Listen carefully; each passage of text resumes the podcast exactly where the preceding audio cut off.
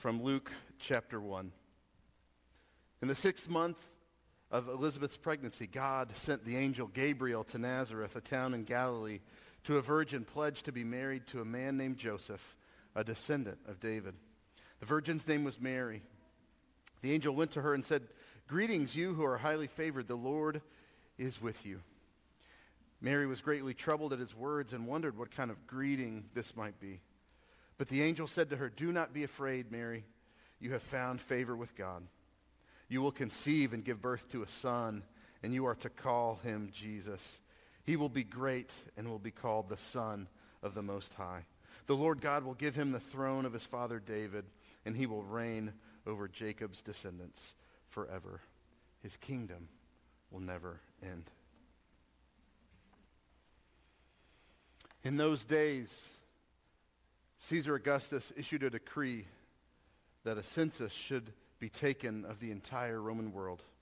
This was the first census that took place while Quirinius was governor of Syria, and everyone went to their own town to register.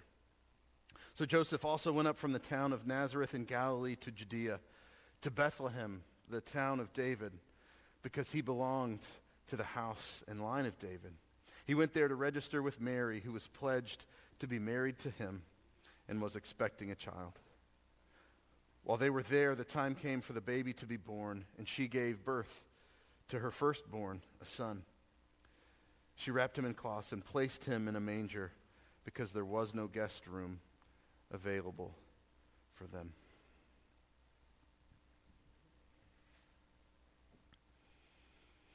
And there were shepherds living out in the fields nearby keeping watch over their flocks at night. An angel of the Lord appeared to them, and the glory of the Lord shone around them, and they were terrified. But the angel said to them, Do not be afraid. I bring you good news that will cause great joy for all the people. Today in the town of David, a Savior has been born to you. He is the Messiah, the Lord. This will be a sign to you. You will find a baby wrapped in cloths and lying in a manger. Suddenly, a great company of heavenly host appeared with the angel, praising God and saying, Glory to God in the highest, and on earth peace to those on whom his favor rests. When the angels had left them and gone into heaven, the shepherds said one to, said to one another, Let's go to Bethlehem and see this thing that has happened, which the Lord has told us about. So they hurried off and found Mary and Joseph and the baby who was lying in the manger. When they had seen him, they spread the word concerning what had been told them about this child, and all who heard it were amazed at what the shepherds said to them. But Mary treasured up all these things and pondered them in her heart. The shepherds returned, glorifying and praising God for all the things they had heard and seen, which were just as they had been told. Well, we made it to Christmas Eve after uh, a busy season and, and watching and waiting. Uh, we have made it, and it's such a beautiful night with um, uh, wonderful people and beautiful music, and, and just it's great. But I do have one regret. I haven't gotten to watch my favorite Christmas movie yet. Uh, any ideas what it is? Somebody I've already talked to about this, but it, It's a Wonderful Life is my all-time favorite Christmas movie. Um, I, I, I, just love that movie. Hopefully I'll get to watch it, I don't know, maybe tomorrow or, or the day after, something like that. It's uh, just, uh, it's, it doesn't feel like Christmas unless I've gotten to, to see it. Um, and, and, I love that movie for probably the same reasons that, that many of you love it, if, if you do. Um, it, it's, it's a movie that, that I think questions and, and answers the, the value of a normal person's life. Do, does my life matter? And, and, and, and in the movie comes the answer, doesn't it? Yes, George's life did matter. And, and I, I love the way that, that the movie exa- examines different scenarios, the, the what ifs uh, of life. And, uh, you know, in, in, instead of George being there to save his brother that day. Lots of lives change. Instead of George say, uh, helping the pharmacist the boy dies. Instead of a life with Mary, there is loneliness. Instead of on and on it goes, and situation after situation with George's life mattering. Instead, that is quite a word, and, and it's a word that I just want to briefly talk about tonight.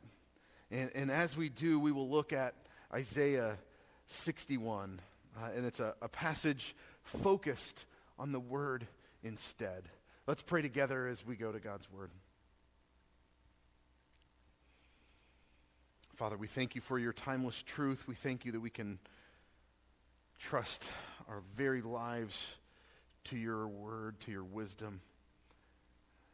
Father, would you help us to hear it tonight? Would you remind us of the great news that has been promised over and over again to us? Would you help us to hear it again tonight? In Jesus' name, amen. So we're in Isaiah uh, chapter 61 this evening. I'm, we're going to read verses 1 through 4, and then we'll go down and read verses 10 through 11. The Spirit of the Lord God is upon me because the Lord has anointed me to bring good news to the poor.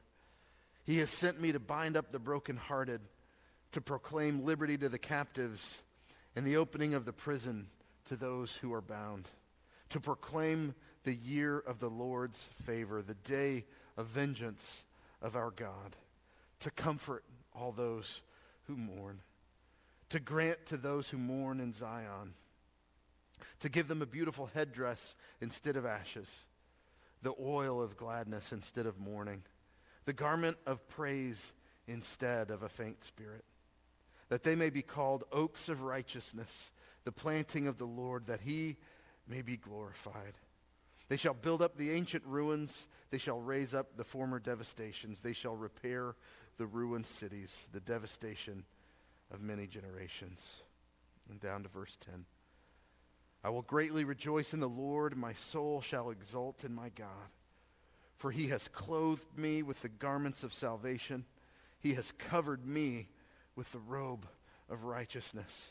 As a bridegroom decks himself like a priest with a beautiful headdress, as a bride adorns herself with her jewels. For as the earth brings forth its sprouts, and as a garden causes what is sown in it to sprout up, so the Lord will cause righteousness and praise to sprout out up before all the nations. Uh, when I, when I read this passage, when you hear this passage, you might uh, have had a, a memory of, a, of another uh, story in the Bible, uh, the time in Luke 4 when Jesus begins his public ministry. That might have sounded familiar to you. How did he begin when he started his public ministry? It says that he was at the synagogue in his hometown and, and he stood up and he was handed the Isaiah scroll and he read this passage, this very passage. And at the end of it he said, Today in your hearing, this passage has been fulfilled. Isaiah 61 was fulfilled? What, what did Jesus mean when he, when he said that? Well, Jesus had come to bring good news to the world. Good news to the world. And, and, and he had come to set the captives free, to tell the world of the Lord's favor. Jesus had come to bring instead. He had come to bring instead. Instead of ashes, there would now be beauty. Instead of mourning, now there could be gladness. There could be joy and praise instead of sadness. Instead of brokenness and devastation, there would be rebuilding. There would be repair instead of destruction.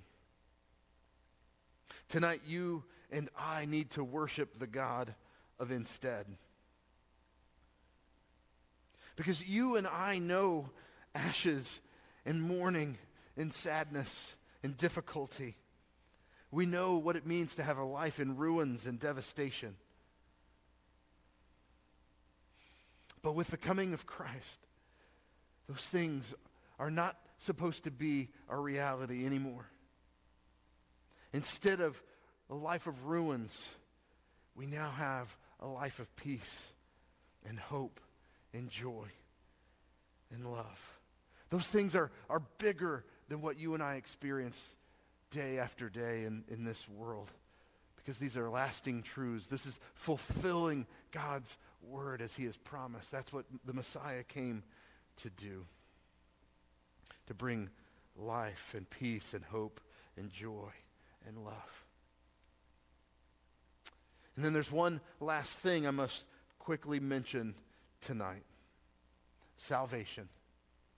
Yes, even on Christmas Eve, we must talk about salvation, the ultimate reason that Christ has come. Instead of death and judgment, Christ has come to bring salvation. Look at verse 10 again. It says, I will greatly rejoice in the Lord. My soul shall exult in my God.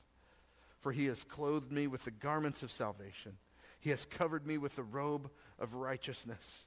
As a bridegroom decks himself like a priest with a beautiful headdress, as a bride adorns herself with her jewels. He has clothed us in the garments of salvation.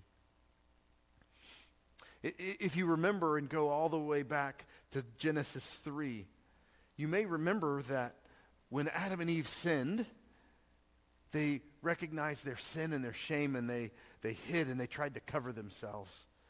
What did they try to cover themselves with? Do you remember? With, with leaves, right? Yeah, with, with vegetation. And, and, and I wasn't there, obviously, but I can only imagine that it was a, a really sad and pathetic attempt to cover their shame, to cover their sin with, with, with leaves. It was no good. It was incomplete. It, it could not cover their sin. And, if you remember that story in, in Genesis 3, what does God do at the very end of the story? He, he covers them, doesn't he? He covers them. But instead of leaves, it says that the Lord covers them with animal skins. Where, where did the skins come from? From a sacrifice. From a sacrifice that was made by God on their behalf. God made a sacrifice to cover their nakedness, to cover their shame and their sin. And now in Isaiah 61, Isaiah says that we can rejoice because God has clothed us in garments of salvation, in robes of righteousness. And, what are these garments? What are these robes he's talking about? How, can Jesus say that, that this passage was fulfilled by him? How, can he say that? Well, we know through many places in Scripture, in places like Philippians 3 8, where Jesus clothes us, it says, in his righteousness through his sacrifice, through his blood. We are covered by him. Jesus made the sacrifice that we couldn't so that we could know salvation. His blood covered us. Those are the garments of salvation. Instead, Jesus died in our stead. That is what Jesus came to do. That is why Christmas is the beginning of joy and hope and peace and life and love. That is why we who were walking in darkness have seen a great light. Emmanuel has come to ransom captive Israel. Salvation is here because of Christ. Let's pray.